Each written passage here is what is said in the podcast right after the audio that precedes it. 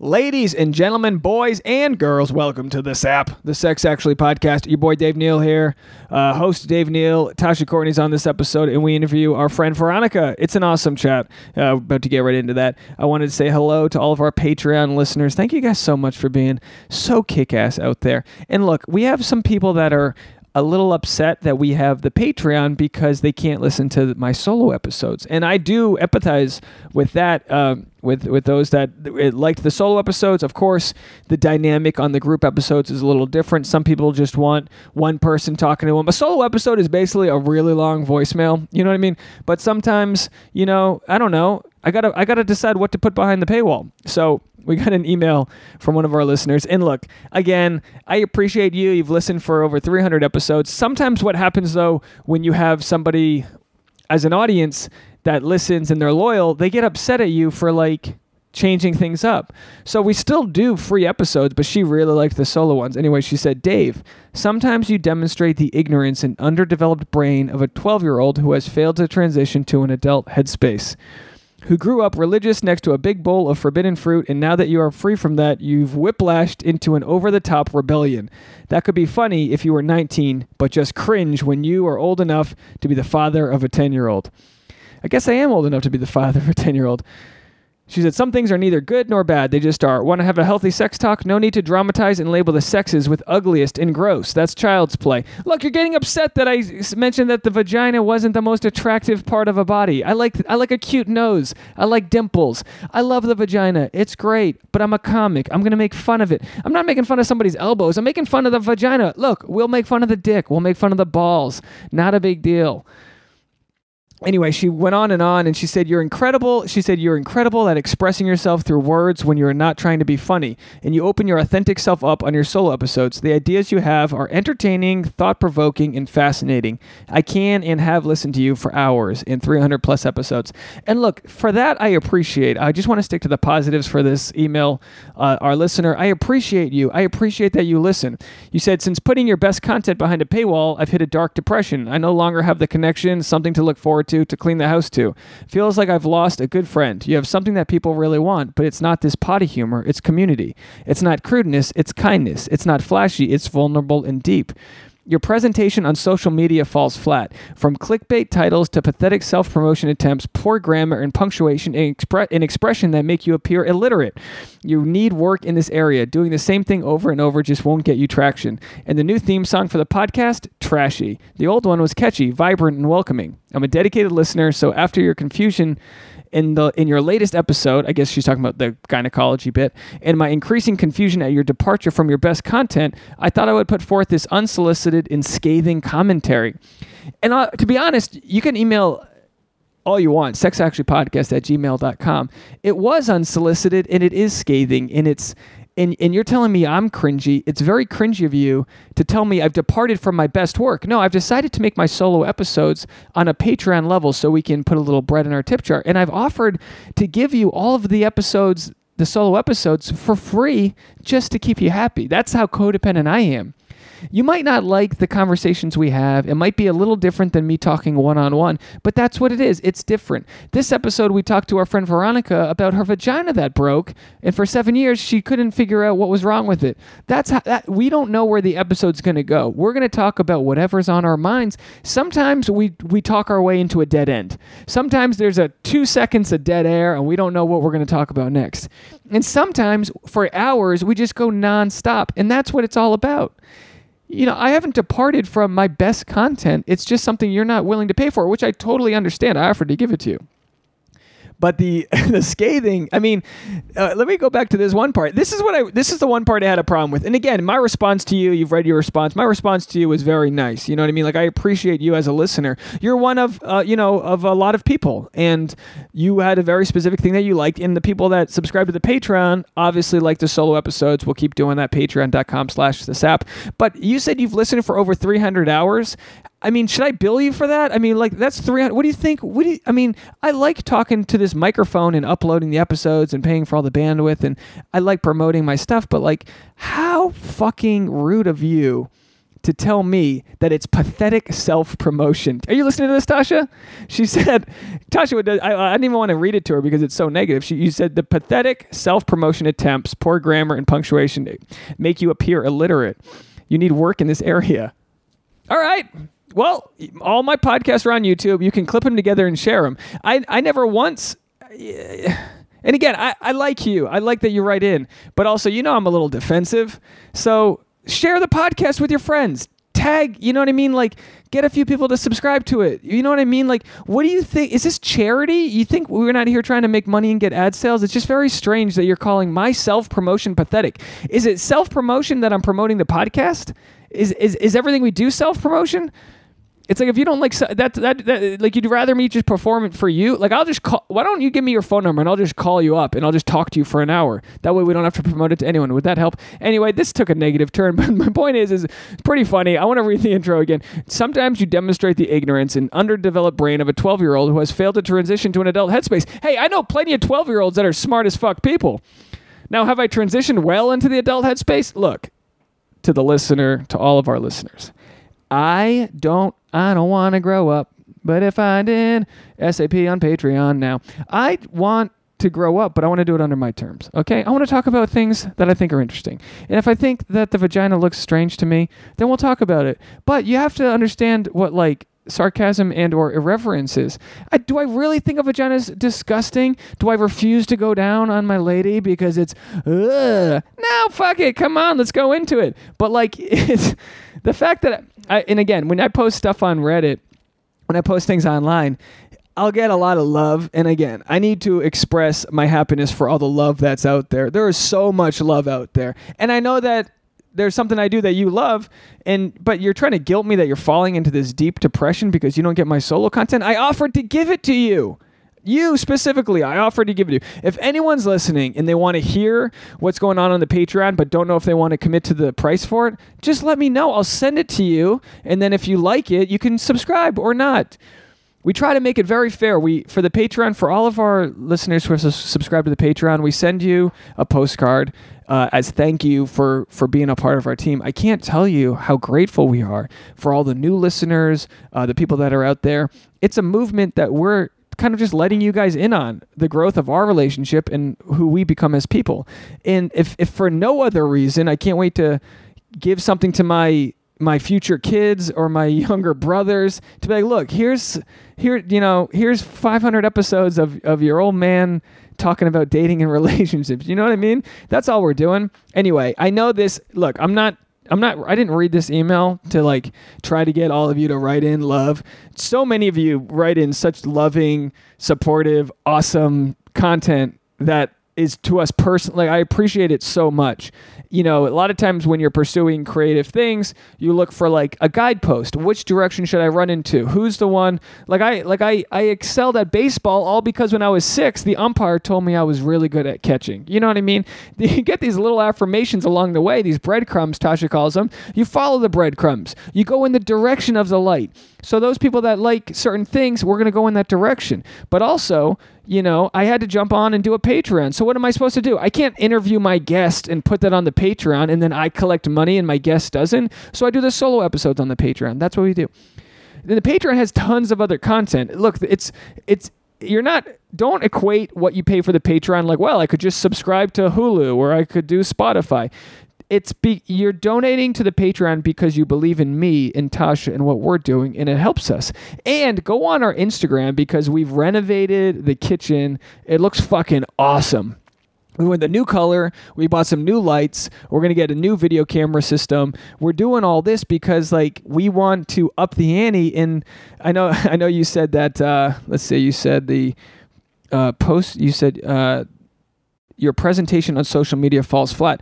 Look, I'm going to keep posting pieces and bits of our content, whether it's a 60-second clip on Instagram or an 8-minute conversation on gynecologists. I'm going to post this shit across YouTube and different places because that's how you build a new audience. You get your voice out there. I'm trying to sell tickets to stand-up shows. June 23rd, the Mimosa Show comes back. June 23rd, Mimosa stand-up show. If you can't be there...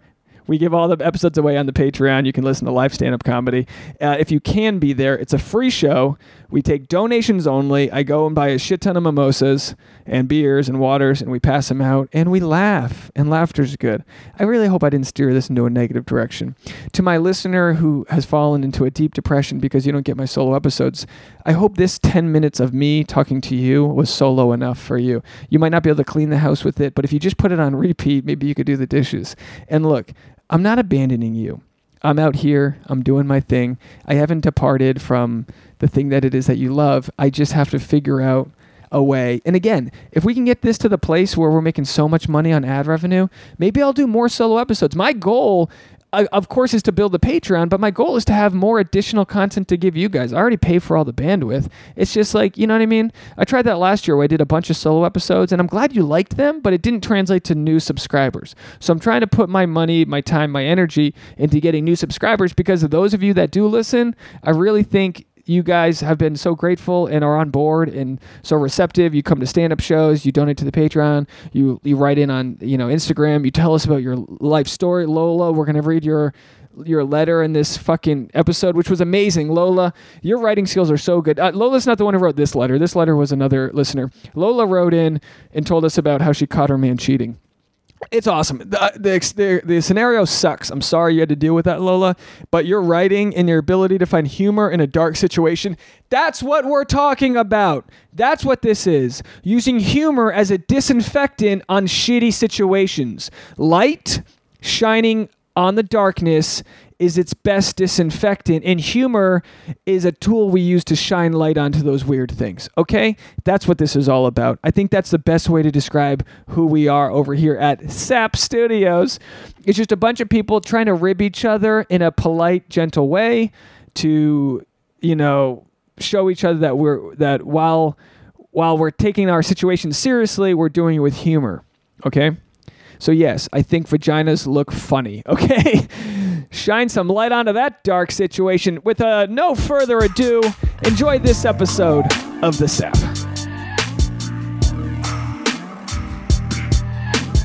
S-A-P, baby. Yeah. Yeah.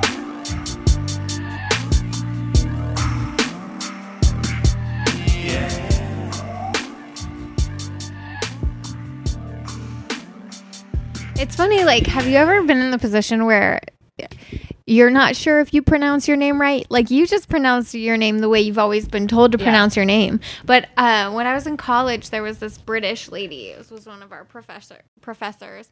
And she says Tasha instead of Tasha. No. And I realized it's just a British thing. Like, that's how they pronounce Tasha. It's like Tasha. Yeah, but it's so weird because then you're like, I don't know. I guess. I was at a restaurant and the waiter was Polish, so I like gave him my card and he goes, "Oh, the or something," and I was like, "Huh?" And you're like, "I've never heard a Polish person." I was like, "Can you explain more? I don't know what this is." I want to intro this episode and get started right away before I fuck this up, ladies and gentlemen, boys and girls. Welcome to the Sex Actually Podcast. Your boy Dave Neal with Tasha Courtney and Veronica Kwiatkowski. Oh yeah, is that good? Yeah. I said it with a question mark. Kwiatkowski. You nailed it. Can you just become Veronica K? Can you just? I've thought about it, but I don't know. I like it. So it's Polish. Yeah. Everything they say because toboggan's too long, so everything ends with ski. Isn't that the old joke? You never heard that Polish? Don't look at me like I've never heard that joke before. You should try a comedy. That was You've never heard that you're Polish and you've never heard the joke that why does every last name end with ski? Because they don't know how to spell toboggan. No, it's not landing for me right now. I'm sorry. It's like from my grandpa. Like, I'm not even like a Polish person. You realize you still don't have the stream up, right? Oh, fuck. Jesus Christ, Dave. Okay, keep talking though. Sure, yeah. Let me handle this. Dave always like makes fun that anytime he walks away from the podcast, it just goes to shit because I'm like very comfortable with the like dead air, I guess, or just like downtime in a conversation. I'm just very comfortable with silence.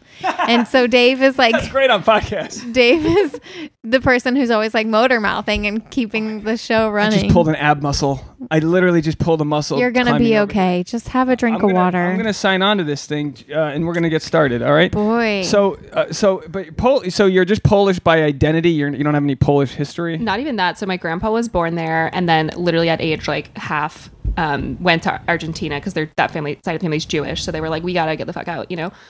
So he grew up in Argentina, and that's where my dad's from, and that's where like most of my family isn't. That where the Nazis went? The Nazis did also go there. It's not great, but so that you have a Jewish family that went to Argentina. Mm-hmm. Was it after the war? Is that when they went? It was like during the war. Like my grandpa was literally a baby, and then Hitler's over there. They think, yeah. I think they, you know. So have you watched that show, Hunting Hitler? No, it sounds fucking awesome. Dude, tell me more. It's really cool. It's History Channel, but you can watch it on what, like Hulu, right, babe? And we've watched a couple episodes of it, and it's sort of like the conspiracy theory kind of shows where, like, they, you know, it's just lots of episodes of them like searching for evidence that Nazis were here and blah blah blah. But there is evidence, like there's evidence that plenty of high level officials were there, and they built like these secret compounds and stuff. But anyway, it's an interesting show if you're into that sort of history. Oh, I am. Hey, we got the live stream up. Veronica, it never starts like this. I'm gonna restart this just because of this thing. Dave has. I'm sure you won't get the name right the second time. So this is live streaming. We don't have to like pay too much attention to it while we go. I'm not kidding. I'm literally sweating right now from just from coming from 115 degrees. I took a cold shower. You're just really not very put together. And you know, that's going to leave sweat marks on this thing. And I'm not going to be happy about it. We're never this entangled. Like, what the fuck? It's you. Well, but you wrapped this up. I was ready to go, and then you wrapped up the cord. I plugged in the shredder. Can't wait to get we have to know limited you, plugs. I can't wait to get to know you. It's an old building, so it came with like 3 plugs for the whole apartment. Like, that doesn't help me, you know? That's not gonna make it. So just unplug the top right one, babe. I can take this off. Top right, unplug it. I'm making your life really simple. Just look. No, I'm already good. The top right one is this.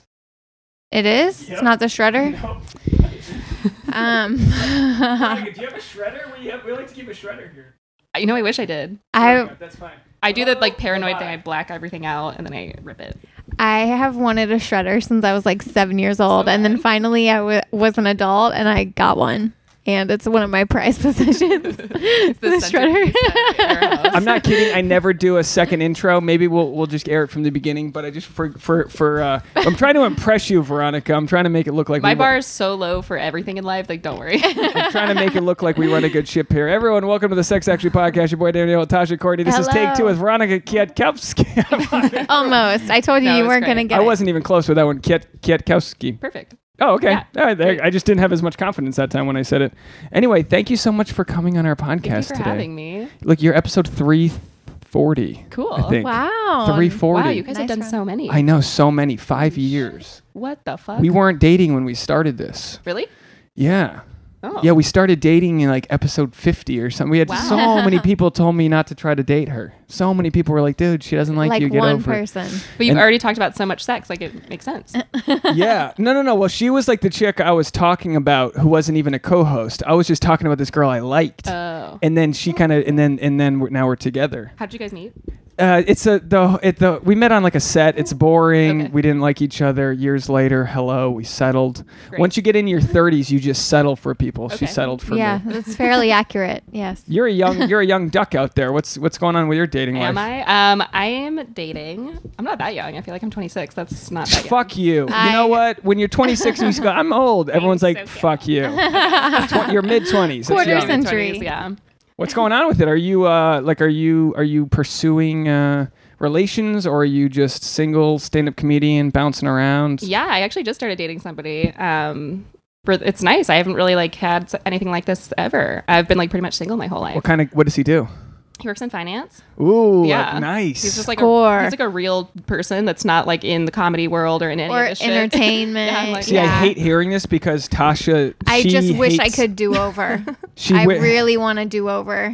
She feels like life has passed her by, and now she's stuck on a podcast with a comic. Yeah. That sounds like a nightmare to a lot of people. Yeah. A lot of people are like, ooh, cringing, listening. But you know how it's going to go. Some reality. Shit's going to go viral. You're going to build your act. You're going to travel the world in an RV or a jet plane or whatever. And then, no offense, but like if she was with some other dude, she wouldn't be able to live the lifestyle she gets to live. I would already be on private jets. I would already be on vacation. Does your boyfriend have a brother for Tasha? Because apparently that's what she wants. We're not at that point yet, so let's not. Have you defined the relationship? We've had a couple awkward talks, and I actually have it on my mind. I'm like, next time it's got to be because you want it. Got to chat. You want it to be settled in. I just want to stop using condoms. Is that the thing? You have to use a condom until you know. Yeah, because like, I mean, I'm still like fucking around, and like I think he's probably still sleeping with other people too. And I'm like, I'm ready to nix the B team, but I just want to make sure I'm also not getting like herpes. Yeah, you don't want to nix the B team till exactly he's the starting exactly I'm trying to find yeah. I don't even know, but yeah, this is the first guy that's like I'm like, well, he's actually interested. That's weird. At what point do you nix the B team? During the conversation, or like when you cop enough feels for them? I feel like it should be after the conversation. Like I want all my ducks in a row before I make those calls, and I'm like, all right, this is done. Now I know we've talked about this in the past, where a lot of people, the advice, I think Tasha and I are both on the same page with this, where we tell people like not to single out someone as like the one and only future, because it's like you can become obsessive and you can put too much pressure on it. Well, yeah, when you're early on dating, I feel like it's your benefit to still sort of be like casually dating other people, totally. Like until you have that conversation, define the relationship. Okay, this we're gonna do just us for a while, be monogamous. Yeah, like then you make the move. But I think in the beginning you want to get to know somebody without having that. I agree, and I did notice myself like maybe a week ago I was hooking up with someone else, and the whole time I was just kind of like, are we done? Like I was like, oh fuck, I'm not into this anymore. That's like scary. But what is it that makes you? That's how you eliminate guys from your circle, right? You know, like slowly but surely, one or two or three like stand out from the crowd. Yeah. Now, what makes a guy stick? Because you can have good sex with a guy or a girl or whatever your thing is. You can have like a good sexual relationship, but like still not like them at all. Like, you know what I mean? Like it's not always like good sex or like what made this relationship stick with Finance Bro? Like that you want to take it to the next level. I feel like we just like connect. I don't know. It just feels different. And does he come to your shows and do all that shit? That's how we met. You met? He was an audience member? Yeah. Yeah, wow. You fucked the audience. I know. Chuckle fucker, yeah. Chuckle fucker. Oh, you know what? This is why like, I usually like will be the one who calls someone a chuckle fucker, and then everyone looks at me like I'm the asshole. No. You are a self-proclaimed chuckle fucker. Well, I think he's a chuckle fucker. Depending on how your set went. But it sounds like your set went well. Before and well, after. Apparently, yeah. So what was his move? Did he pick you up? How did that work? It was really cute. Like, I feel so weird talking about this because I'm like, we haven't DTR'd, but whatever, who cares? No, I have a whole joke. I think you've probably heard it. I'm like, oh, you only hook up with douchebags. Blah. So I did my set. I had that joke. And then afterwards I was like, I don't know. Also during a set, I'm usually like pretty unfuckable. Like I never look that cute. I'm like just a mess. So I was cleaning up because it's the show that I run. So I was like cleaning shit up and like just kind of like ready to go black out and like go home. And I sensed this like man presence and I was like, huh? And then he was like, he literally goes, do you only hook up with douchebags? Because I'm not one. And I was like, nice line. And I was like, wow. And then we started talking. And then I'm going to call him Liam. I like to give people names. That way you're not using their real names. But that sounds like a Liam move. Like now, I always say the difference between a creep and someone who's charming is whether or not you're attracted to him. Like if this was a guy. Like really hot, so if this was a guy you weren't attracted to, it would have been like so stalkerish to have some guy. I would have just been like, yeah, please leave. And he has to have that confidence to know that he can just come up from behind and like be like some lurking presence and then just nail it with the line. He nailed it. That's a Finance Bro line. He really nailed it. I like a good Finance Bro. I lived in New York with all my buddies were Finance Bros, and like they were I mean, it's like, you know, business bros. That's like the industry you get into when you don't like have anything special you want to do is you get into business. Right? Well, what I like about him is that he has other passions and he's not just like a bro finance, you know, he's not just like going to work and then like doing coke all night. Like he does like other things. So I like that. He sells coke. He doesn't just do it. He sells it. He's a businessman. He's got to run a business. What's like, are you aware of the sort of red flags that you're 26, you're right in the prime of your red flags, paint them white part of your life. So I actually not even last year, it must've been a year and a half ago, I was like in this horrible thing. And then I was like, I made a promise. It was like a cheesy, like New Year's promise, but I was like, no more of the red flag painting white. I was like, the minute you see one, run your ass out of this situation. Like, this is insane. And this is the first guy where I'm like, where are the flags? Like, I don't, so nothing has come up yet. You haven't seen any flags yet? Yeah. I mean, wow. I don't know. Yeah, no flags yet. It's horrifying. I'm just like, fuck, they're like. What are you looking for? Like, what are you cautious of when you start a new relationship? If they're just like shady, especially about like other girls that might be around and the fact that like, we've just been like, yeah, we're fucking other people still, like whatever. I'm like, oh, you're being honest. Like, cool. And like, just just general shadiness. I feel like that's now what has happened that has made it think that the relationship's progressing. Are there like Sunday morning phone calls? We've like been on a trip together. Ah, you've been on a trip. Me. Yeah. Where'd you go? We went to Ventura. Well, yeah. Oh, nice. I for some reason it was like a little weekend. Memorial Day trip. I heard Honduras, but we went to Honduras. Yeah. I literally heard Honduras, and then like no, she definitely said Ventura, the next county over. Yeah, we were supposed to go camping, and then a campsite got rained out, and he was like, "Well, you're already coming to meet me in Ventura because he's already up there." And I was like, "Good, cool." So where'd you go? Nice. What'd you do? We just stayed in an Airbnb and like just drank, hung out. Yeah, wow. It was nice. You had that protected sex. You, what's up? I know, God. Now, I didn't realize that was the move, that you wait till you're, you know, that's very like sort of. What did you think? I don't know. I thought you just bang. I didn't realize we were worried about condoms and all that shit. Yes. I didn't know. Yeah. I mean, like, how many people... Responsible people are worrying about condoms, babe. It's not worth it to just have a lifetime of herb. Yeah. I hear you. When you're like dating around. Yeah. No. And I have an IUD in, and apparently that can be like it increases your chances of like shit going wrong, basically. The way my doctor explained it to me, she's like, those little things are basically like a tightrope for disease. I was like, great. Jesus Christ, thank you for that visual. She's like, they can just go up into your uterus. Is it like, a tightrope? I thought it was like a NuvaRing, right? There's like the two things that hang down, and she was like, they can just crawl up in you. What are they doing? What are they hanging? So you can pull it out when you're ready. Yeah. And you got to go in there and you pull it with your fingers? I think the doctor will. Oh, okay. I won't. So it's basically like what the blimp has, when the blimp's got the... You got a blimp in your vagina. Yeah. By the way, I guess it's an ongoing thing now. I started posting content online, and everyone's calling me cringy online. But no one's ever told me in real life that I was a cringy person. But I was having this conversation with our guest Jess and Tasha a few weeks ago, and we were talking about gynecology. And the fucking internet, I mean, it was like 4 or 5 people, but they went off on me. Being like, what, show me your medical school degrees. It's like, don't you realize the podcast is about pulling shit out of your ass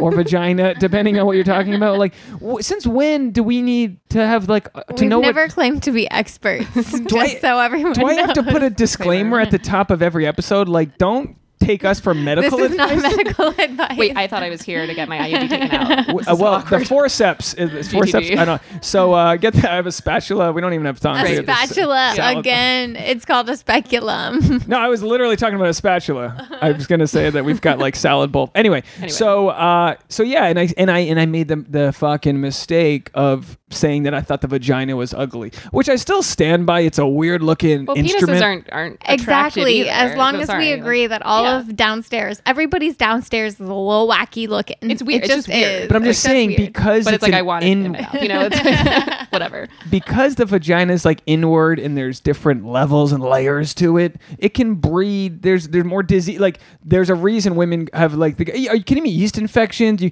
can't even have a fuck in the hot tub. No guy's gonna have a problem if he fucks in the hot tub. My point is that men, like, they gave men, like, we're the dumber gender because we're not gonna be take care of our dick and balls. So they gave us less diseases that can go with it. I think, like, we don't have to worry about HPV and all that shit. We don't. Like, women unfortunately are getting like the cervical cancer. You gotta pee after you have sex. No guy's gonna pee after you have sex. Yeah, but it's y'all being irresponsible, not knowing that you're carriers. That's like causing cervical cancer in women. So like you could step it up and like go to Planned Parenthood and get tested every 6 months, and that would be really helpful for all the girls out there that are trying not to be like 75% or whatever the stat is. Is it something you worry about when you meet a guy? Like, do you need to see his sex history? Like, now if you define the relationship, so you pull the goalie, you pull the condoms out. Well, I think in general, like, you're supposed to disclose. Like, if you have something that is not curable and high risk of giving it to somebody else, you need to tell them. Oh, yeah. It's super illegal to not tell someone if you have herpes or something, of course. But, like, do you ask when you you know what I mean? Like, so what are you going to look at his medical charts, some HIPAA agreement shit? No. You know what I mean? Like, it's a weird conversation because we had someone who wants to be on the podcast. I don't know if I'm going to even let them be on, which probably shouldn't now. I'll just, because they're the founders of the Safe app, and apparently it's an app that like everyone who sees everyone, it's like a Tinder, but when you were swiping through, you get to know for sure that they've been tested like this week. And I love the idea behind that. I just didn't like what they wanted to come on and like pre-approve all the questions. And I was like, this ain't a fucking sponsorship, bro. Like, I'd rather, not make a penny than have to be like, so tell me, you know what I mean? It's like, we're here to talk to our friends about their IUDs and things like that. Right. I always mess it up with IED, or what's the explosive? Improvised explosive device. Please don't put that in your vagina. No. I always mess up. Does those those come with strings too? Like, yeah, you don't want to. Anyway, so in the past, I wanted to ask this: how many guys is a safe, good, like fine amount of guys to be hooking up with, where you're not overdoing it? Like, do you have a certain number where you're like, all right, I'd like to have hooking up with or dating? Hooking up with, like when you're waiting to see which of these saplings takes root, how many different? My roster's about 3 right now. You have a roster, and it's like, well, it's just I get tired. I feel like any more than that is kind of like a lot of upkeep. Yeah. So what's wrong with the other? So you got Maine Liam, but what's wrong with these other 2? I'm just uninterested. Like, but there's no future. Do they know that? I think I don't know. Neither, none of them are making an effort, you know, to like guide it into anything more serious. It's either like it starts to fizzle out, and I think that's what you come to see when you're like when you have a small handful is like either guys are gonna be really into you and they're gonna be like wanting to like live in the masculine, and that means like stepping it up and planning dates and following up and calling to say good morning and like doing all the things that make you feel like, wow, he's treating me like a queen. Like, he's really excited about me. That's a precursor to what your future relationship is going to look like. Mm-hmm. Now, so are those guys doing that? No. Are the other 2? It's just like pretty much a sex. Is it like a you up thing? Pretty much. Yeah. But it goes both. I mean, it's both ways. Like, now, you want me to move your mic stand? No. You're going to keep it there? Yeah. Okay. So they don't. So if you want them to find out that you're not into them, just send them this episode of the podcast. Apparently. Just say, hey, it's 15 minutes in. Just forward to that part and then subscribe to the podcast and leave it a review. But I have a feeling in the next like month or so, things will sort of fall into place and like,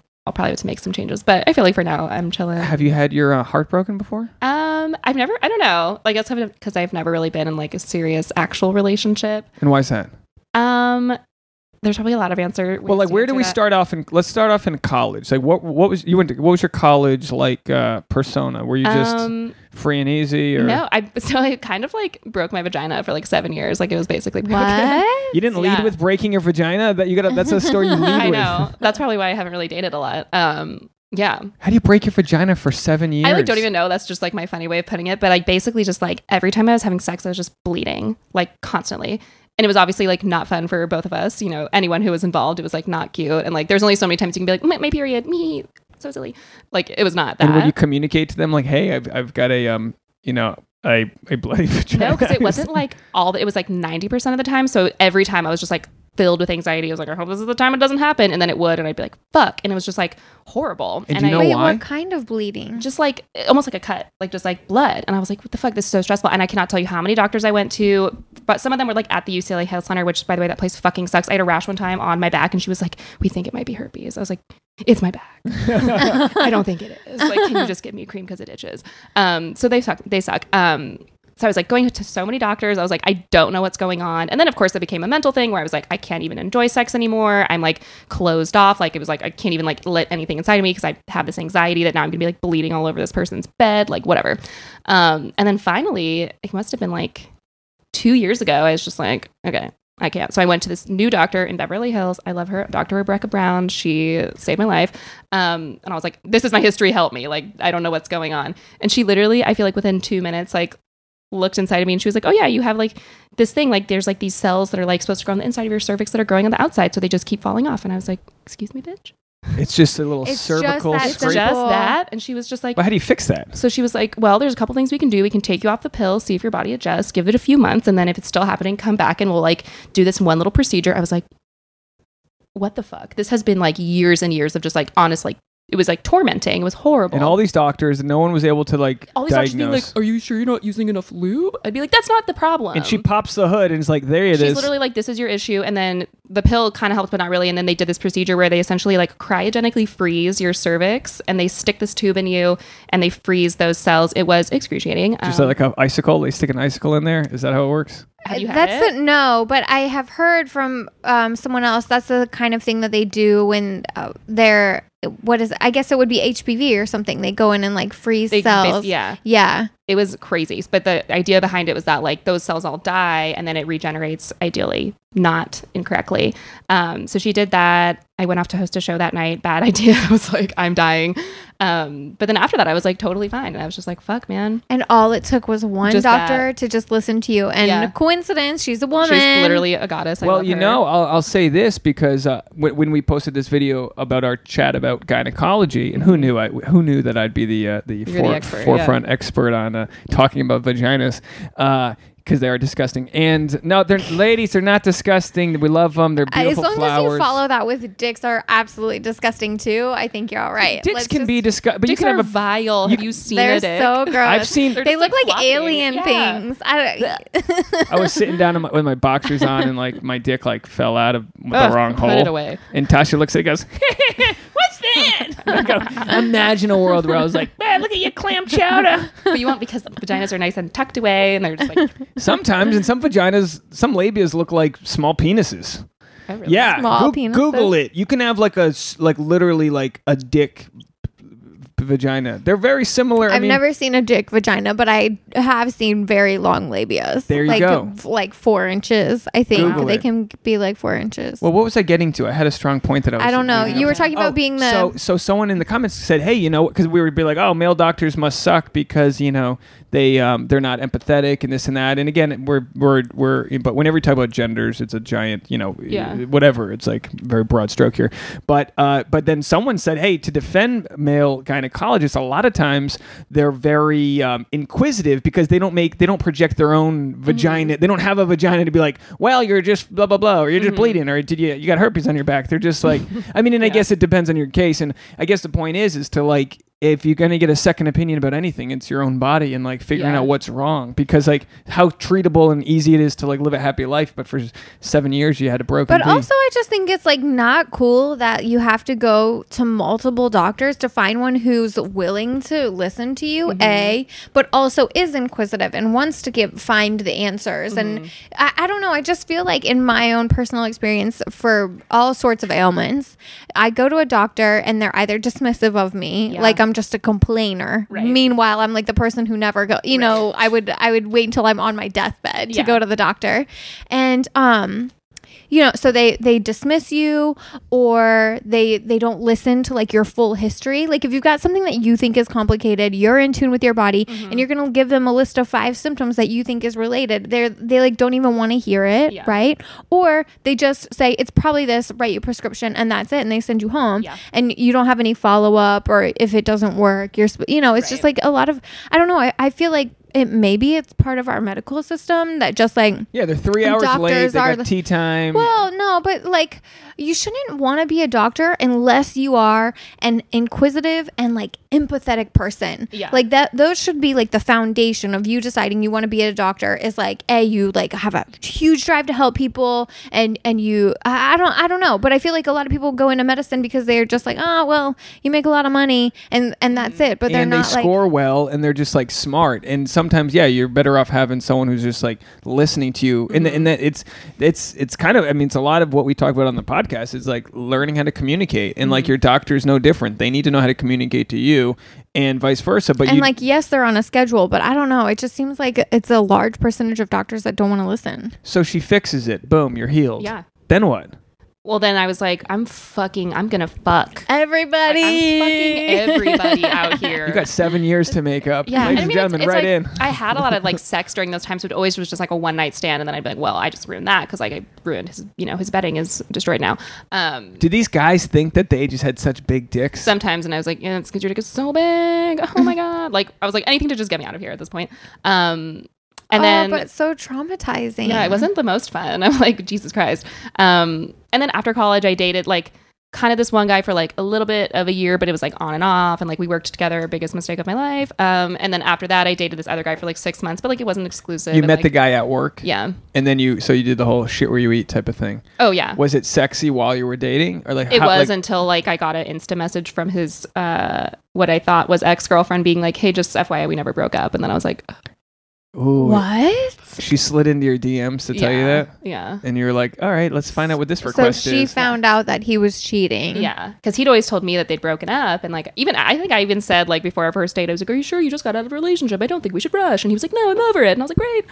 And then it's weird you guys talk like that. We talked like that. Yeah. It was so hot. Is that true, though, that they never broke up? Apparently. And then we were like DMing back and forth. She actually seemed pretty chill. I was like, man, we could have been friends in another life. I love these stories where the women become like friends over. She seemed dope. And then we were like comparing stories and being like, oh, yeah, oh, yeah.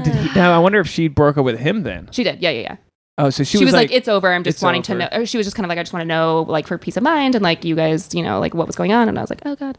Yeah, because I feel like when you're making a decision to break up with somebody, especially if you've been together for a long time, it's nice to like have that confidence that like, okay, this wasn't just in my head. Like, definitely. Guys, I wasn't going to bring this up now, but it relates to it. We have a listener email that's about cheating. Can I read it for you guys? Sure. Now it's going to be a little bit on the long side, but it's really well written. And I'm going to have to push back here so I can move it like this. Let me pull it up here. I was wondering when I was going to read this, but she just wrote in actually I think yesterday. Her name's Lola. She's written in before about some pretty crazy things going on in her life where she was, the last time she wrote in. Yeah, well, that's a fake name I gave her, just like I gave Liam. I have to give people fake names. I was going to say, I use that Lola like tampon service. I love it. Yeah? By the way, Lola's amazing. So she wrote in a day ago. She's a huge supporter. She's listened to hundreds of hours of the episode. And anyway, I love her. I love our fans. I hate to say fans, but our listeners that are so just like, they're smart, they're kick-ass, they're like, she's well written, but like, anyway, I'll just read it for you, so just kick back and listen. But after your cheating, Instagram cheating, it sounded like it made sense. Hey y'all, it's been a while since I've written, so I thought I'd give you all a little update. First though, y'all are killing it. The podcast and the private Patreon episodes have all been fire. Definitely digging the Mimosa shows you upload as well. Life has been a shitstorm lately, so it's great to have a break from that just to laugh. Also, Tasha, how the heck is your skin always so freaking gorgeous? You're always glowing. Share those secrets. Oh, thank you, Lola. I had a rough skin month this month. We're slowly recovering. Thank you. I really appreciate it. Our listeners know my love language is affirmations, so they like to fluff us up. She goes, all right, now for the meat and potatoes of the letter. I gotta give him a fake name. Peter is out, blocked in my phone and all social media. He got real ugly because he couldn't manipulate me to do what he wanted, so I told him to feel free to shove his head up his own ass and hit that block button. Mm-hmm. Good job. I'm all about the block. I'm all about the block. Rip the Band-Aid off when you break up. Nope. Delete. I'm the same way. Like, what is the point? Yeah. I'm not doing that. Now, about Joe. We aren't together, and that's been hard. Even though I know in my brain that's what's best for me, I still miss him every single day. It's only been 3 weeks, but gosh, it's hard. Now for the story on how that finally happened. It took me 4 years, 6 months, and 20 days to realize that Joe is a fuckboy. He's king fuckboy. I think he might even have written the manual. You see, he had been sick a couple of days and I had been staying with him and taking care of him, but went home on Friday night to sleep in my own bed. He then texted me at 5 a.m. on a Saturday morning and said he was really sick and asked if I would take him to the ER. So I drove the 40 minutes to his house and then to the hospital with him. After a long morning, they said he had the flu. Got prescriptions and fluids and food and took him home. He asked me to take a nap with him. Since it had been an unexpectedly early morning, I agreed. However, I only slept around 20 minutes and woke up. He's got the flu. Who's taking a nap with somebody with the flu? I'd be putting you in the other room. Lola's great. Take a nap with him. I'd be like, you're quarantined to your side of the house. Guys, this is when women become fucking women. This is when you guys get all, conniving or whatever. She goes, I didn't want to wake him, so I got up to go to the living room. I walked around to his side of the bed to fix his covers as they were bunched up and halfway off him, and laying there on the floor was his phone, face up, unlocked. The case on his phone has a built-in screen protector, and it often prevents the phone from locking itself after a few minutes of not being used like the most phones. I told myself to walk away. I told myself not to look at his phone. It was Pandora's box, and I probably didn't want to know what I didn't already know. So I fixed his covers and stepped back, but he was still snoring, so he was out cold. I stood there and stared at his phone, adrenaline pumping through my veins, making me simultaneously shake like a leaf and feel like I could crush his phone in my hand. You know what happens next. You already know. She said that all caps. You already know. Yeah, we know. I picked up his phone and did the flight of the bumblebee into his living room. I started going through texts and my brain couldn't focus on the words. I was reading them but not comprehending them. So I stood still and held my breath to see if he was still snoring or if my sprinting out of his room woke him up. I decided to go into his guest bathroom and lock the door. I put the phone on the counter because I was shaking so hard I couldn't hold it steady. I took a deep breath and started reading again. I wish I hadn't. Ignorance is bliss, right? To be honest, it rather makes me sick to my stomach, even recanting to you now. So many women, so many. me. Some of them I knew from threesomes we had. Some of them I knew about. Some of them I suspected. Some of them were total shocks. Mm. And they just took his fuckboy ways and didn't bat a fucking eye. One of them canceled plans with him because her father died, and hand to God, she fucking apologized to him that her dad died and she couldn't see him.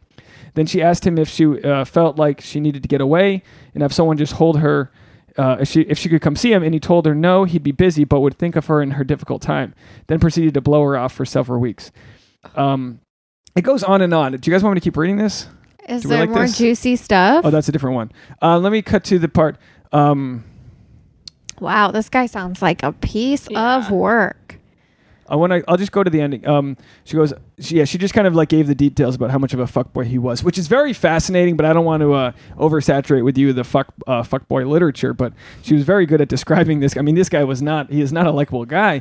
But anyway, it turns out his daughter coaches her daughter. Oh. So like she left him, boom, cold turkey. But so here's what happened.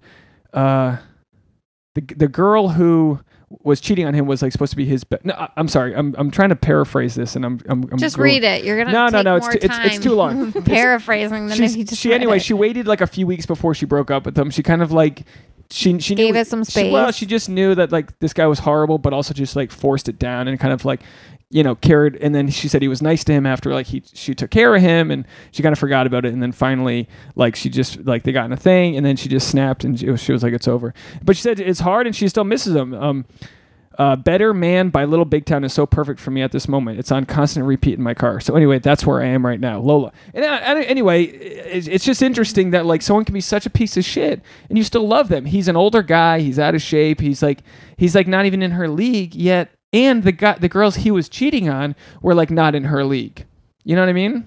Yeah. Well, I mean, you've got to protect yourself. That's what it comes down to. It doesn't matter. Breakups are always hard. It doesn't matter if the person's a total piece of shit. I mean, that's why they talk about like women trying to leave their abusers. It's like nearly impossible because the head fuck that you get, you know, from like letting someone inside of you quite literally and like being close and sharing a life and building things together. And this guy had a steady job. He was making good money. So it's kind of like I feel like you can kind of see like your future with somebody financially, and then you have to deal with the fact that's like, or just your future in general. You like fantasize that you're like building a life with this person, and then you come to find out that that's not true. Have you had so this guy was on the same fuckboy status where like what sort of issue does somebody have where they need to Mrs. Doubtfire different relationships? Like, who's got the fucking time? That was my biggest question. I was like, when did dude? We hung out decently, like a decent amount, and the days we weren't hanging out, I was fucking sleeping. Like, I'm like, and he had a job, full-time job, then it's like, you say you never got your answers for all that? For what? Like, did you just dump him? Like, how did you go? Oh, I mean, I literally, like, I didn't want him, I don't know, I didn't want to like turn it into a huge thing, so I basically was just like, don't talk to me. And then like he kept wanting to like ask me why, and I was like, you know what, I don't owe you shit. Like, we're done, leave me alone forever. I'm blocking you on everything, and that's it. And you still had to work with him. Yeah. So then what's the strategy after that? Just like, did you guys blinders ignored? I was like, just don't. And then he like would chat my friends at work being like, can you get her to talk to me? And they were like, can you fuck off? It was really, I also kind of had one foot out the door at that job anyway. So I was sort of like, do you think but how annoying is that? And how unprofessional. Yeah. Like, well, then I also found out after that he was just like fucking basically every other girl at that company. Like this guy had problems. And like, I think for a while it was like, it was me, whatever, but it was all about him. It was all like whatever shit is going on in his brain. And yeah. So, do you think he wanted to know why you were like, do you think he wanted to know for his own reasons to find out if his girlfriend knew or like, yeah. And I was like, I don't owe you that. Can you imagine the stress of like trying to like, it's, first of all, it's bad to cheat. That's bad. But like to have an ongoing double life, my buddy in college, he's one of my best friends. Love this guy. Found out his dad was like his everything. You know what I mean? Like guys look up secret family in Russia. Secret family in Russia. And his dad made enough money that he could like, you know, like he traveled for business, and that's what happens. I feel like he probably like was. Why dating? Is this a fairly common story? You know, someone with a second family. I feel like I always hear about these like secret family things. I used to always you know, like the Craigslist killer, how he was like engaged, and you hear about all these like serial killers that like have girlfriends, and I used to always be like, how the fuck did they not notice? Like, I would totally notice. And then I dated this guy, and I was like, I had no fucking idea.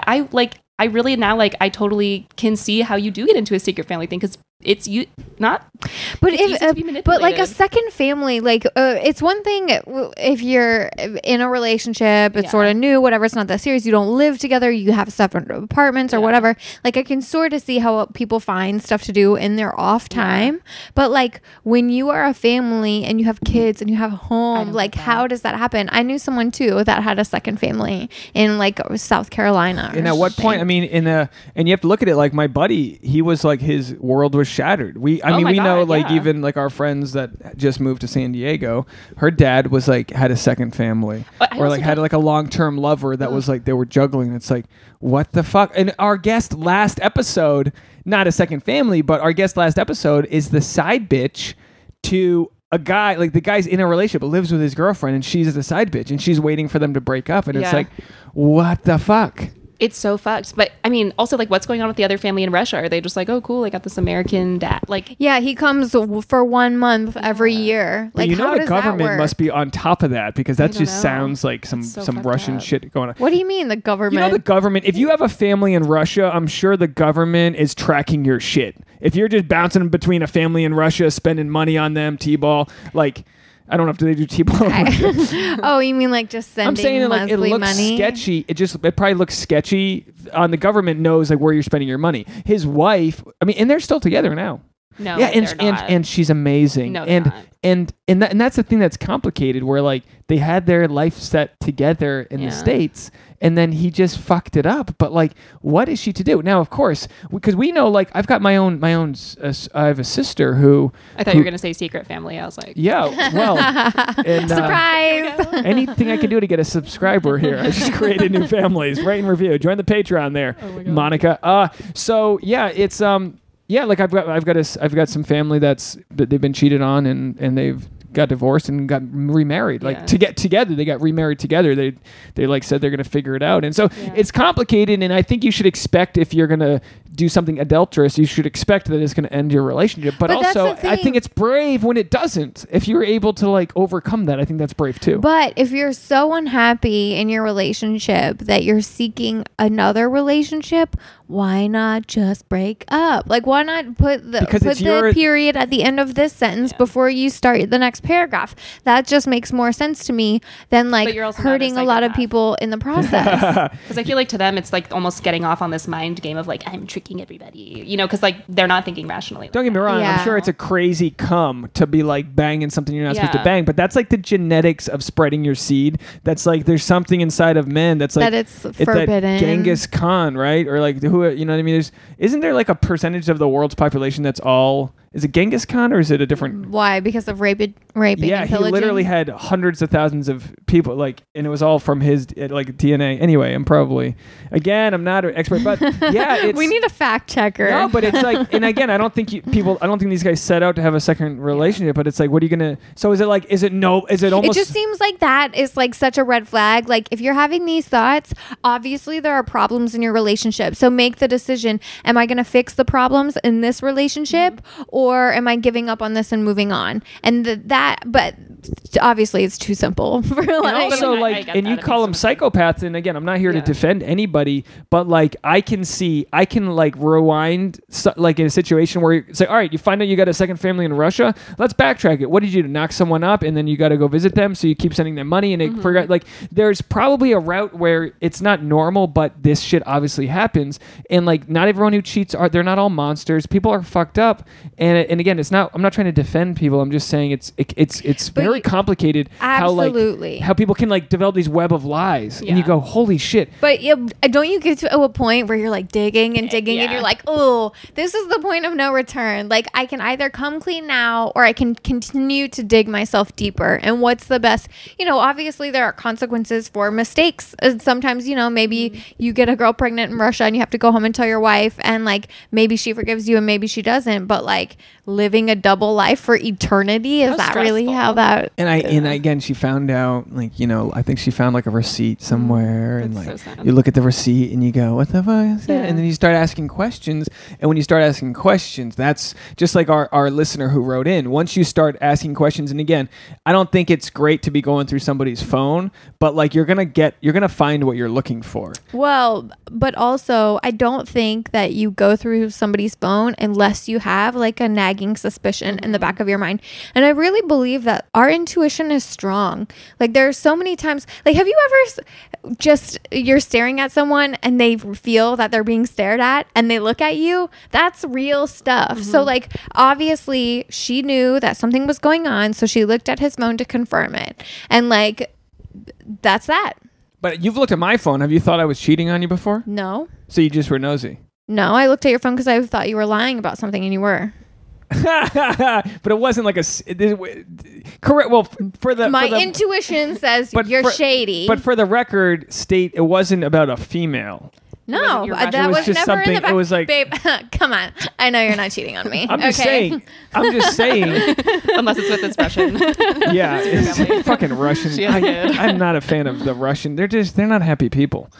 The Russians How many Russians do you know? I know enough to know that it's just a very like stoic, quiet. No, Chernobyl just because they don't smile for fun in school pictures. I like people who smile. It's kind of weird. We're the only country in the world that like smiles for fun. Like other places don't do that. Like we always smile, right? Yeah. We look at someone and we smile, or like on picture day, we smile in school pictures. Other cultures do not do that. The French do not smile in their school pictures. All I know is smiling. When Russians don't look at a stranger and smile on the street. They would think that person was a Looney Tune. But what we need in this world is more human connections. Like we have this social media, right? It's just like anti-social media, right? Everything's about like kind of like this world we want to project on others. And it's like, it's crazy to think that if you're having like a gloomy day, you just go up to a stranger and smile and say like, hi, how are you? Or something. And I know it sounds creepy saying that, but like that's what we need. And we live in these cities where like, we don't need, like we'll be hiking and someone will walk by us and not say hi. And it's like, we're the only people on the trail. Yeah. Say fucking hi. Like any other place. Or you can just be like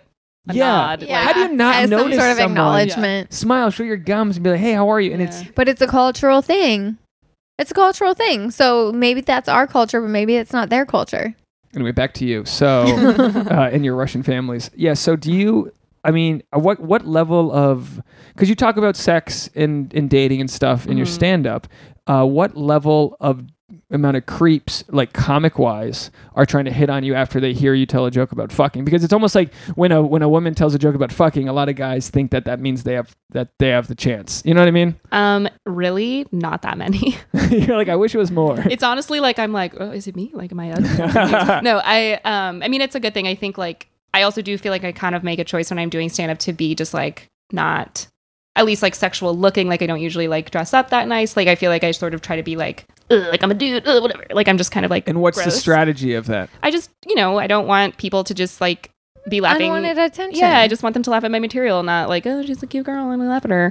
But if I gave anyone advice to not dress pretty, I would be literally, that would be the end of my life. Yeah, but that's a personal choice. I think some girls go the other way with it and they lean into it, but for me, I'm not like, I don't know, just like haven't done that. But I've, not really that many guys actually that have been creepy after shows. And I'm just like, I'm thankful. You're like, but I need to, that's good. I mean, you don't want to be followed to your car, but also like, you have to like know what your kind of brand is. And well, you do the same thing too, right?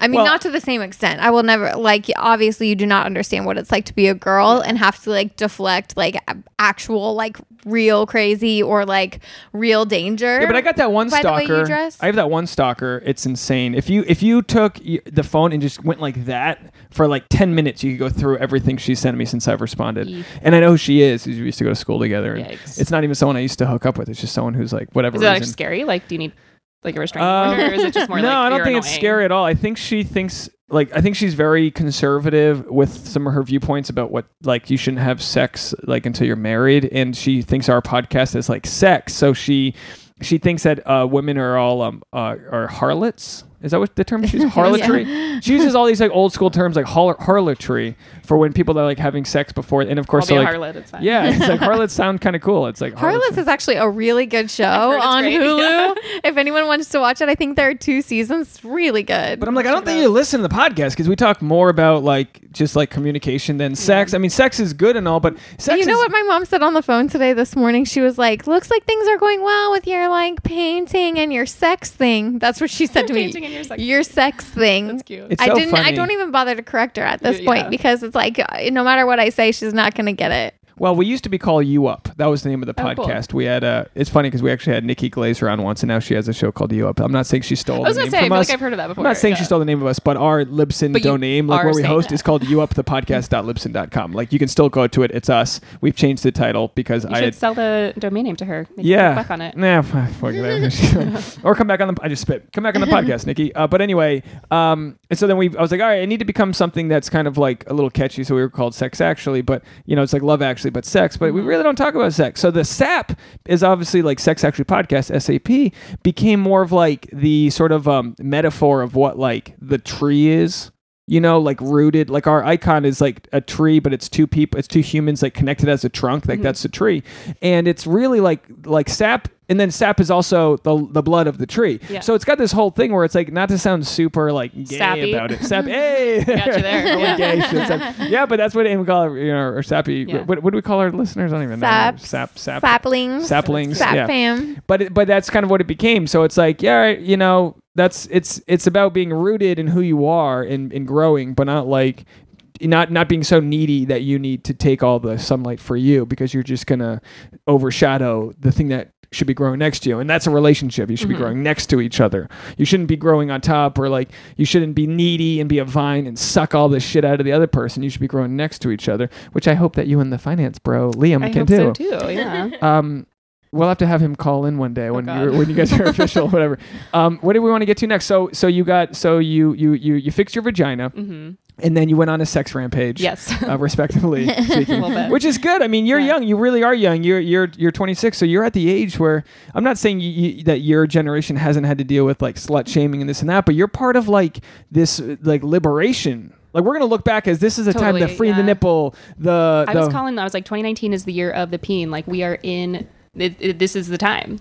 And it's now, but so when you talk about sex and things like that on stage, because I've had handwritten letters from my mom telling me that like she thinks what I'm doing is like disgusting and this and that, and she means well, but she's just like, she doesn't, she's old school, but she doesn't even know what a podcast, she has no idea what the radio show. Yeah. So like, what do your parents think of like you talking about sex on stage? Or my parents are very like open with that kind of thing. They're both really funny, so they're just like. Okay. And they've been married. They're still married. They've been married 8 years. I'm 26. Wow. Yeah. Are you the oldest sibling? Yeah, I am. Yeah, I have a younger brother. You have 1 younger brother. So you were the first trial run. Now, Tasha's the oldest. So this is interesting because I don't know if your personality types are similar, but so we asked beforehand, but you're familiar with your love languages. Yes. What would you say is like the biggest thing you crave? I haven't taken the test in a while, but if I remember correctly, I think it was quality time, which makes sense. Yeah, I like that. And then I remember I wasn't big on gift giving, which I was like, okay, cool. Like, I like it that now and then, but sometimes I'm just like, okay, what? So it was quality time. Does Liam get you gifts? How does he fit into what you need? Is he good at what you need with quality time when you went to Honduras together? Yeah, when we went to Honduras for 1 night. One night in Honduras. That sounds like a sexy movie. That sounds like a steamy If you saw Netflix One Night in Honduras, it's like skip past the ads. We're going into it. One Night in Honduras. Yeah. So he's good at knowing, and have you had to have that communication, or is it just a natural fit? It's just natural, yeah. Like, he'll call me. I'm like, I've never been, like... Who does that anymore? So he knows when to call, when to give you that time. What about date nights? What about like knowing when, what sort of quality time do you need? Is a phone call at the end of the night enough? I like that, but like date nights, like we'll start them like right after the workday ends, and then it's like we're not on our phones, like we're just very much like with each other, and like you do device-free time. I mean, not that it's been like stated. I think it's just been like kind of a like. Well, when you're having so much fun together, you don't want to look at your phone. I ate this is actually Sunday night. I ate an extra edible last Sunday because I had baseball and was like, I'm going to eat an edible. Yeah. And I apparently was high in bed, edible high on my phone. And Tasha got so mad at me for being on my phone. I was so high. And I tried to put my phone down and I just dropped it off the bed. And I literally lights out, woke up 8 hours later, like totally fine. But it's like, do you know, are you at the stage of your relationship where you can be abrupt and say like, stop doing that? No. I don't think yet. No, they're brand new. They're like, still like cozy and tiptoey and like nothing's wrong with each other yet. Because Tasha started that shit right when we started dating. She was like, kind of just like not accepting the things that I probably got by with as friends because we were friends first. So like, she was like, there was if an alarm can go off on your inside, and that's kind of what it is an alarm when you know when you can look into the fight or flight response when you feel like somebody's your limbic system fucking with your, and we read an article and it was about flaring the limbic system when your limbics are flared. And when Tasha's got one of those like very like her gauge for flaring the limbics is a very specific you zone, and if you don't hit it, which is probably daily, I think I would say daily. And we talk about highly sensitive people a lot, and I think Tasha, whether it's sunlight, sound, touch, any, I mean, there's a yes. I'm a highly sensitive person. Are you a Pisces? No, I'm a Taurus. This highly sensitive thing is a new development of the past couple years, but I find myself like very easily irritated. Yeah. And sometimes you just need like whatever the stimulus is to go away. I feel that. And like, but so when Dave is the stimulus, and I can control stimulus Dave, I do. Yeah. Because there's plenty of other things that I can't control. That's my alter ego, stimulus Dave. That's when I try to have sex. I'm like, you ready for stimulus Dave? Stimulus Dave and the break that vagina. You flare your limbics all right. But yeah, I mean, like, it's still, I still think, and again, we talk about it, we joke about it, but I still think that I take the brunt of traffic's bothering you. And then if I don't answer the phone, your like limbics are flared from something else. And it's like, what can I be mad at? Well, you can be mad at the dog. You can kick the dog all you want, but he's not going to know. But you can be mad at me. This is where kick your dog. This is where the therapy comes in. Trying to make jokes. Do you guys go to therapy? No. This is it. Yeah. So yes, we do. Poor people therapy. No, we've talked about it a lot and we want to, and we've definitely done probably as much work as we can without that. But I will say we've learned a lot by like some real ugly fights. Not crazy, you know, wake up all the neighbors types of fights, but just the type where like as a codependent guy, I truly mean this. I never want a moment to be like fighting, but I also am like a man, and sometimes you know, stimulus Dave over here. Sometimes I just can't let shit fly. Well, like literally 2 seconds ago, you were starting to give me shit for being a person who like spelled it out for you and told you exactly what I needed. But the fact of the matter is that like the biggest improvements that we've had in our relationship have come because we had those very honest, very hard talks. And like, that I don't know. That's what you need sometimes. So for some people in some relationships, it flows perfectly. Like you and Liam, you just are naturally on the same page with your love languages or whatever. And so it's an easy ride for you. But our love languages are disconnected. He's more of like, he likes affirmations. I like quality time.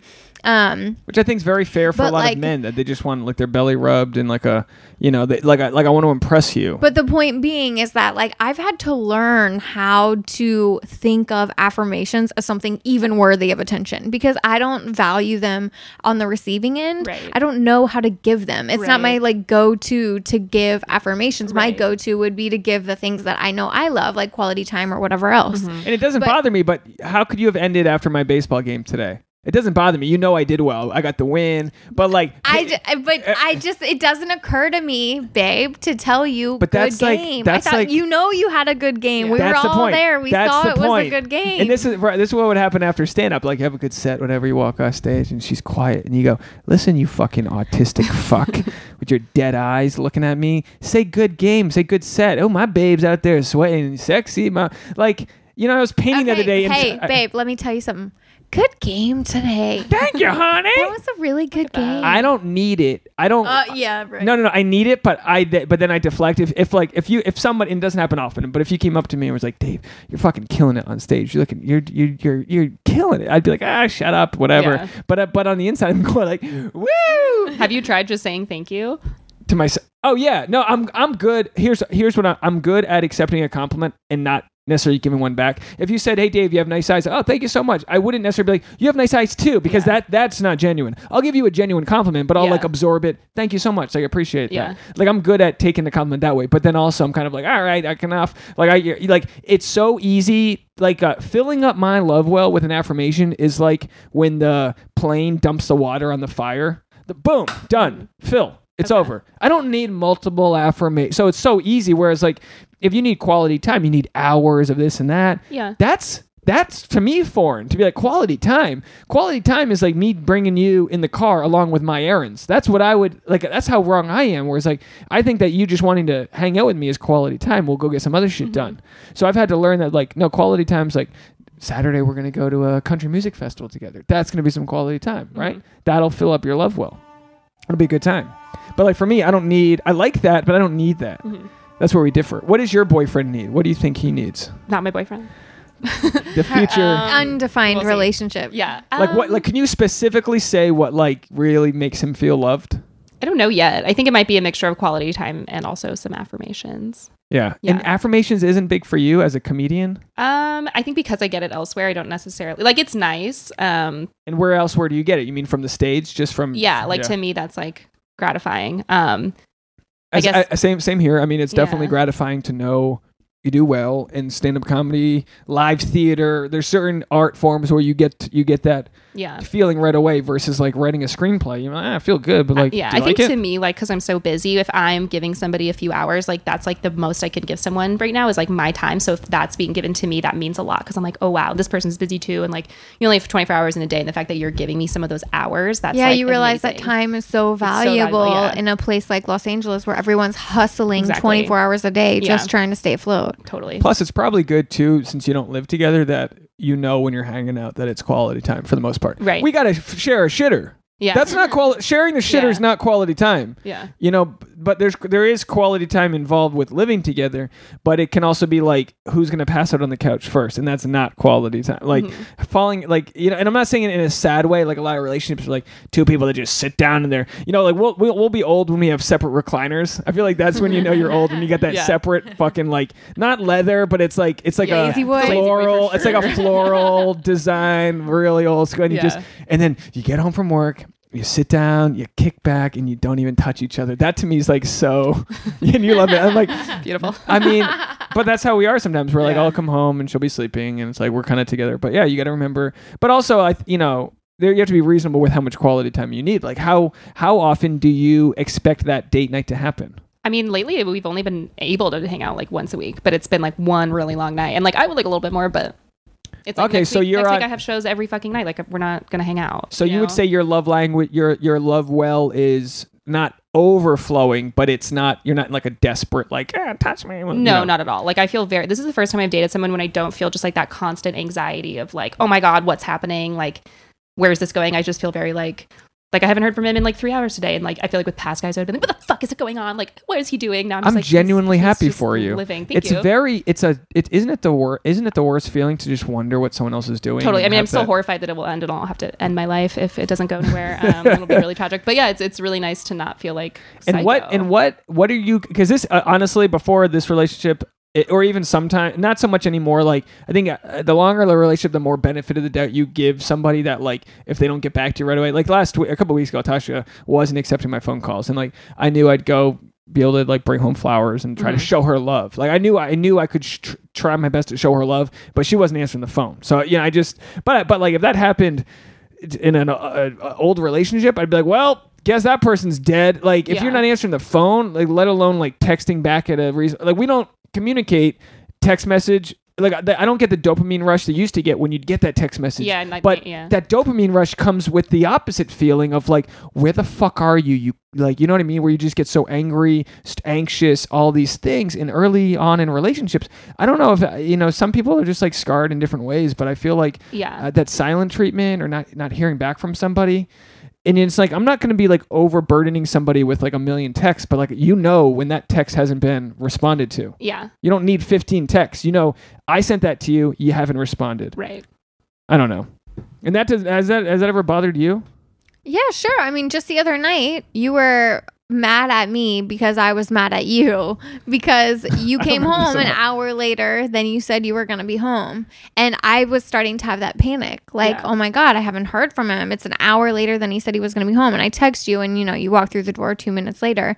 But, you know, you let it get to that point of like, you told me you were going to be home at a specific time. You didn't send me any follow up that was like, hey, later than expected or whatever. Yeah. So all of a sudden my mind goes to worst case scenario that you're dead on the side of the road somewhere. Right. Because Los Angeles is a horribly dangerous place to drive around. That's like a mom thing. And I haven't heard from you. No, I think that's something you think when you like love somebody. It's like, oh, they're dead. Like that. See, I would think that, and not in our relationship, but I would think if someone's not responding to me, I don't think they're dead. That's the best case scenario. Yeah, but that wasn't a non-responsive thing. That was just you said you were going to be home at 10 and it's 11 o'clock and I haven't heard a peep. Like this was a 9 p.m. I got home at 9:45 and I was on a show where what are you talking about? That's completely wrong. That's what it was. No, obviously you came home late two times. I got the text thread, babe. I'll be a defense lawyer here and show you. No, but like I guess I gave you the best case scenario time because I know you really don't care. That's what, and it's like I'm coming home. It was a shit, you know, one of those shitty shows you do. The audience sucked. It was all comics in the audience, and I called them. I was like, the reason none of you getting laid isn't because dating in LA is hard. It's because y'all suck. No one wants to be with you. It's a law of attraction. You're shitty. I just went off, and they were all comics. They were like first year, and I'm just like. Fuck all of you. And then like Landon, who my buddy Landon, he's the host, and he was like, okay, Dave Neal, everybody. And then people were like, fuck that guy. I'm like, no, fuck you. It was like, but it was also like, you know, sometimes if you're dealing with like an apathetic crowd of your peers, if they're not listening, you just gotta, I was just throwing fucking bombs at them. Yeah. But then, so then I come home thinking like I got some tacos I had food come in or whatever. And I was all excited and I come home and Tasha's not happy. And I go, wow, fuck. Because this was my solution to my shitty night was coming home to a happy girlfriend. So like all I ever want is to come home to happiness, but also I hear you and like we worked it out, but I was like, no, like time is so precious that I want to avoid that. And I'm at fault for like giving you the best case scenario, but it's like, I wasn't gallivanting or like hanging out after the show. I'm pretty good at like doing my thing. I'll network or like catch up with people on a need be basis, but I'm not like hanging out because I got nowhere else to be. You know, but the point is like, don't overpromise and underdeliver. Like you're setting yourself up for failure. If you knew you weren't going to be home at that time, why did you tell me you were going to be home at that time? Just give me a realistic estimate. Yeah. And you knew what time you said to me. So if you're sitting at the place and it's not the time that you told me it was going to be, just tell me. Well, you know what the other funny thing is, when you bomb that bad, you can't leave right away because they're going to talk shit about you. So I like bombed so bad and then was like waiting for like anyone would try to talk shit from stage because like, I just had to go at it. It's how stupid is this? Really? I don't normally have like this hostile vibe, but like sometimes, and it's not like stand-up's not going well, but it's like sometimes you hit this string of such shitty audiences that like we're not painters who can just do the painting and then bring it to the art show. Like the art show is the audience, and if they're not there, I don't have a fucking painting to sell. Is that a stupid analogy? Does that make sense? So it's like I'm like if 3 nights in a row I'm taking away my valuable time to go do stand up and like there's no one in the audience. Sometimes it's pissing me the fuck off because all I want to do is test this joke by some humans that aren't comedians and dead inside. And, you know, and again, and then you'll get a run of like 5 or 6 good shows where you're like, I'm the best of the thing in the world. Yeah. And like, you get a little bit of both. You're actually, we got to get going because you're heading to one of those shows right now, right? Is it already 8:30? No, it's not 8:30. It's actually just, it's 10 minutes to 8. So we have a few minutes, but if I'm late, I would be happy. I don't want to go. How's your, like, let's pivot to your stand-up. How's it going in LA? I'm in such a rut right now. Yeah. How so? I don't know. I just like, I feel like the last 2 months I've just been like, just swept up in like dating this guy. And like, I just haven't felt motivated, honestly. I haven't felt funny because I'm like, you know, not depressed. It's like so crazy how hard it is to write jokes and you're not miserable every day. See, I can't write jokes when I'm in a bad mood. Oh, I have to be. But it's, and then also it's like, it's just been exhausting. And I'm like, hold on. And I think before that I had a run of a few really shitty shows. And then I was like, oh, this is just really like turning me off. And like, I was just like, I'm going to take a couple months to like, just chill and like explore a different aspect of life. And like, fuck it. I'm no regrets, but I haven't been up. I honestly haven't gotten up in like 5 days. I'm probably going to eat shit tonight because I forgot all my material. Good.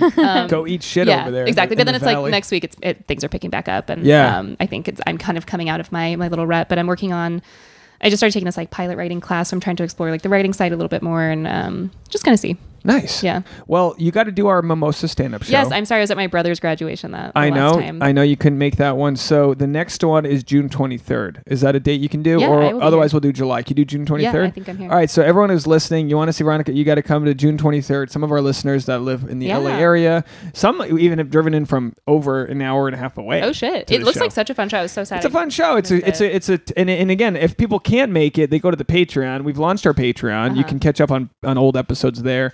And it's interesting. It's interesting what we're trying to do now because this listener who wrote in this horrible review of me, the thing she was mad about was that, and again, I spilled my beer. I can't give. I don't have my phone on me. Do you want some tissues? No, it's fine. Please. What's a tissue gonna do, babe? I mean, I literally when you sat down, I was like, that's gonna. I can't have the beer on this stupid stream over here. Nobody wants your beer to be on the stream. I'm just saying they can't see it. Why? You're not allowed to drink on it or something. Really? But the point is that you've got a perfectly reasonable place to put your drinks, and you put all this stuff, like this bucket of ice that's leaving watermarks on here. Oh, it's a drip. And every time... No, literally, he knocked over a vase of flowers and didn't clean up the water. Like, he just let the water sit on there, and there was a huge watermark that sat around for like a week and a half because I'm not his mom, right? And I thought, sure, he'll clean up after himself. I'm redesigning the studio. Go to the Instagram page and look at the studio. Anyway, sidetrack. The point is that Dave doesn't clean up after himself unless I nag him. Every night we have what's called pre-bed ritual, PBR, pre-bed ritual. What is that? And what we started this because we would get in these stupid fights because I would be the one who I could pass out and just like roll into bed. Once I'm passed out, even if I wake up, I'm like done for the night, and I could roll into bed and like clean up whatever's left out for tomorrow. And that's like blah, blah, blah, blah. She's not. So we started pre-bed ritual because she would get all stressed out that like I'd be passed out and there'd be like two dishes left on the thing.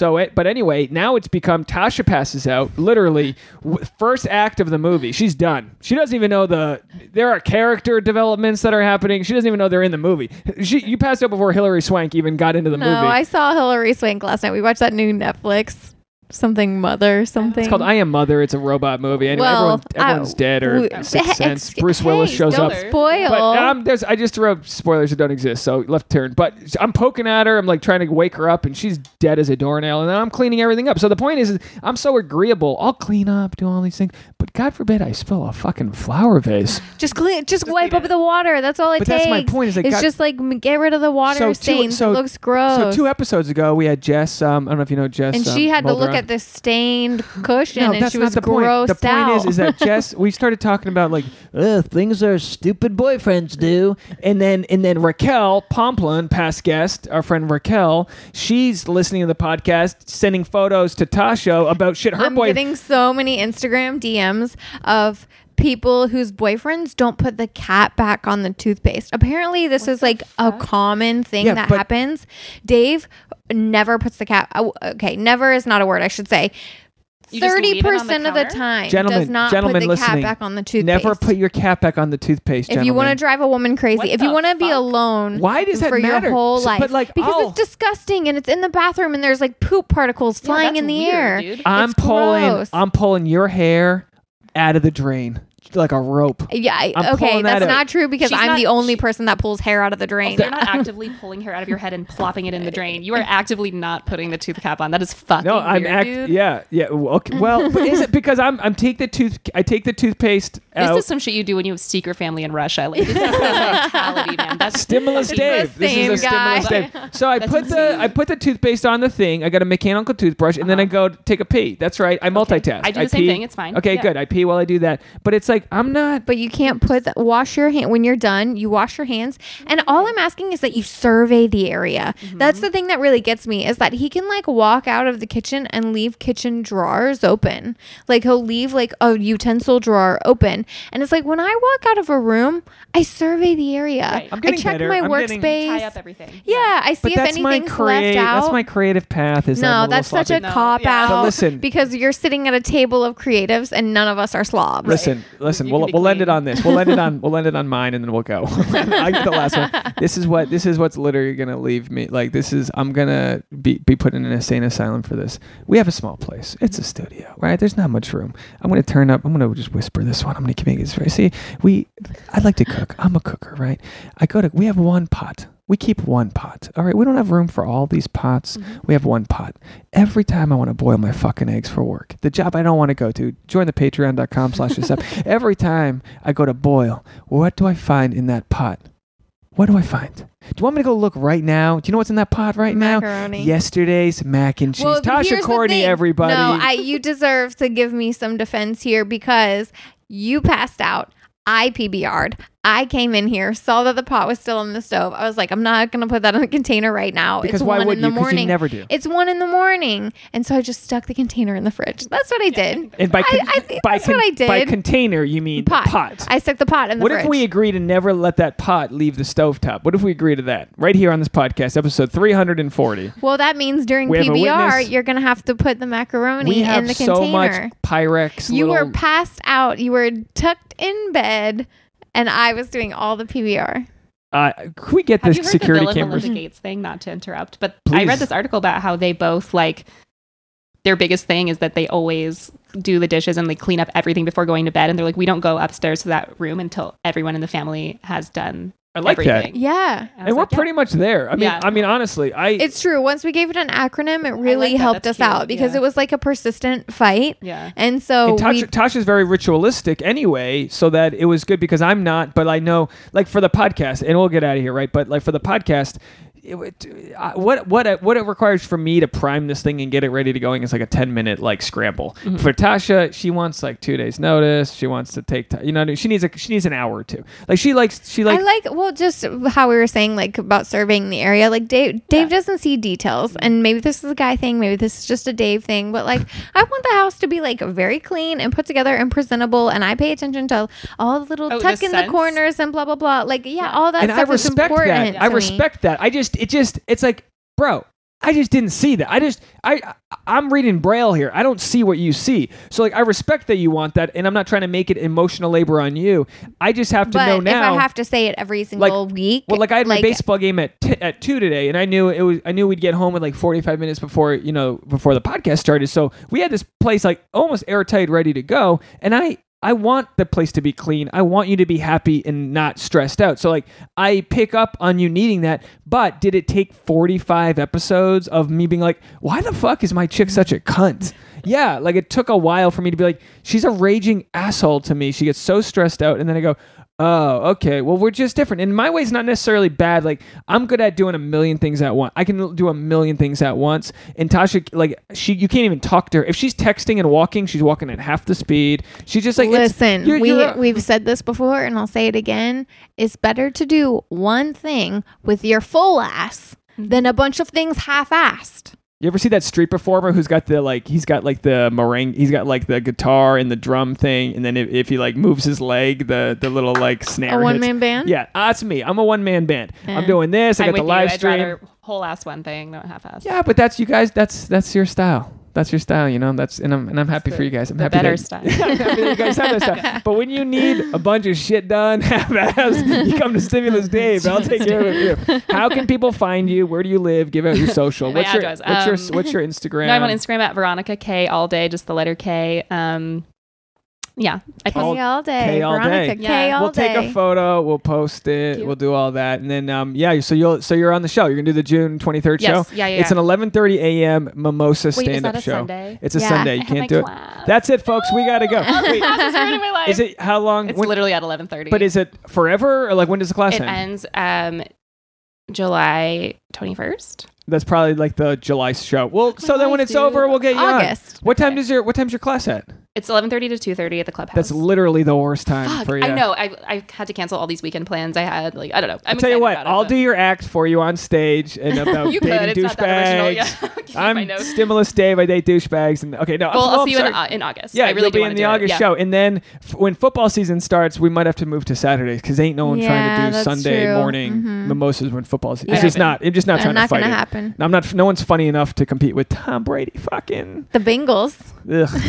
Anyway. Anyway, all right. So it's Veronica K all day on Instagram, and then any shows to promote, or like what's when your monthly? This comes out tonight, baby. Oh, cool. Yeah. So I do a show in Santa Monica called Funny AF. I post about it on my Instagram, but yeah, it's in Santa Monica at a dance studio. It's the next one's on Friday the 14th, and it's gonna be really fun. We're doing an after party afterwards, so we'll just be drinking until 5 a.m. Oh, Friday the should we go? Yeah, is that June? It'll be really fun. That's this Friday. Yeah. Yeah. Fun. Oh, I'm actually working till what time's the show at? So it starts at 9 and then just kind of goes I work all night. In Santa Monica till 9. You want to meet me? Tasha's going to agree and then she's going to flake because she's going to be sleeping. We have our thing the next day. Oh, we're going to the Boots and Brews. We're going to the country music concert the next day.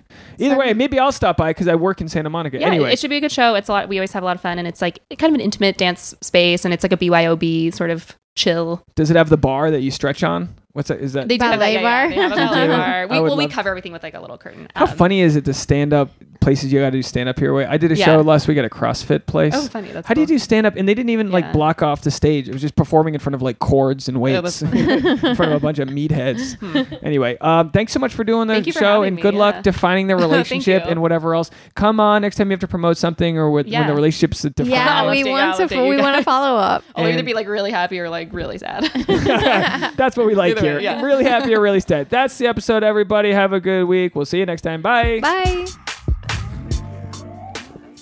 Well, there you have it. That was our chat with Veronica and Tasha. Oh, they fell in love. Once the episode ended, Tasha was like, I'm going to get Chinese food. And I was like, don't order too much. And then Veronica's like, but then she'll have leftovers. And Tasha was like, I think I'm in love with you. They became friends. I love when we have new people in our home that we don't really know too well and we get to explore their lives, find out about their broken vaginas. I mean, in what profession do you find out about somebody's broken vagina? And we just daintily dance around the topic.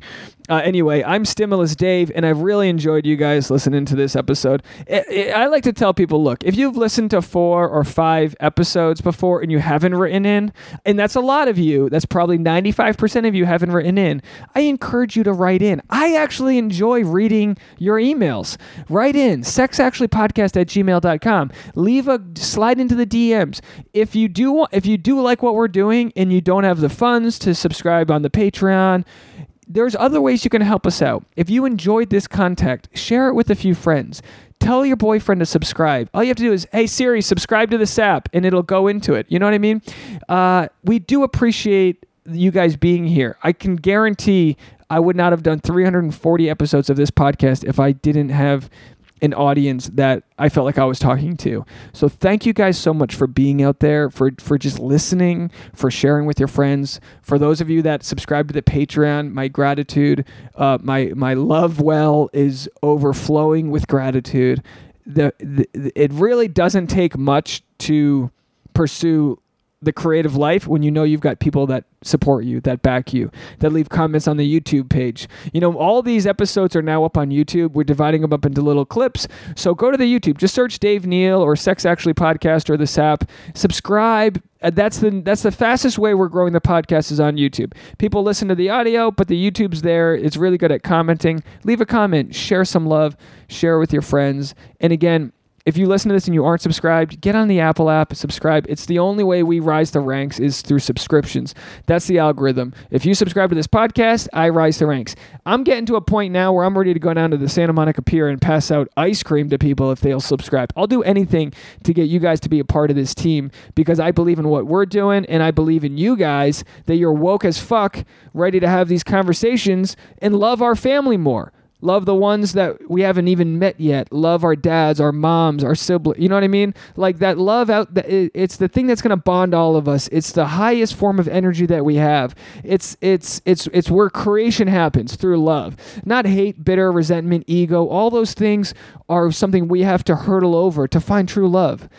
We love that you guys listen to this podcast. We love that we're able to share our dirty laundry out there and talk to you guys about it. So thank you guys so much. Have a fucking kick-ass week. And if you'd love to, share with me what's good in your life. Share with me where you are along your journey, whether it's something that woes you with dating or relationships or success stories or you're a divorcee or a widow or you're just like single and fucking around and loving it. I love those stories the best. Share your, your dick swinging stories. We love those. Anyway, I'm telling you this because when I'm out there doing my thing, stuck in traffic, and I get an email alert that's, Jane from Virginia. And we got fucking Jane from Virginia listens. Or like we had a guy, Mike, who listens on his Coca-Cola trucks. Where are you at? Where are all my people at? Let me know that you're still listening. I know the numbers are there. I know you're out there. I feel like I'm just like the guy, end of the world, that, the apocalypse has happened, and I've just got the radio going like, please, somebody respond to my messages.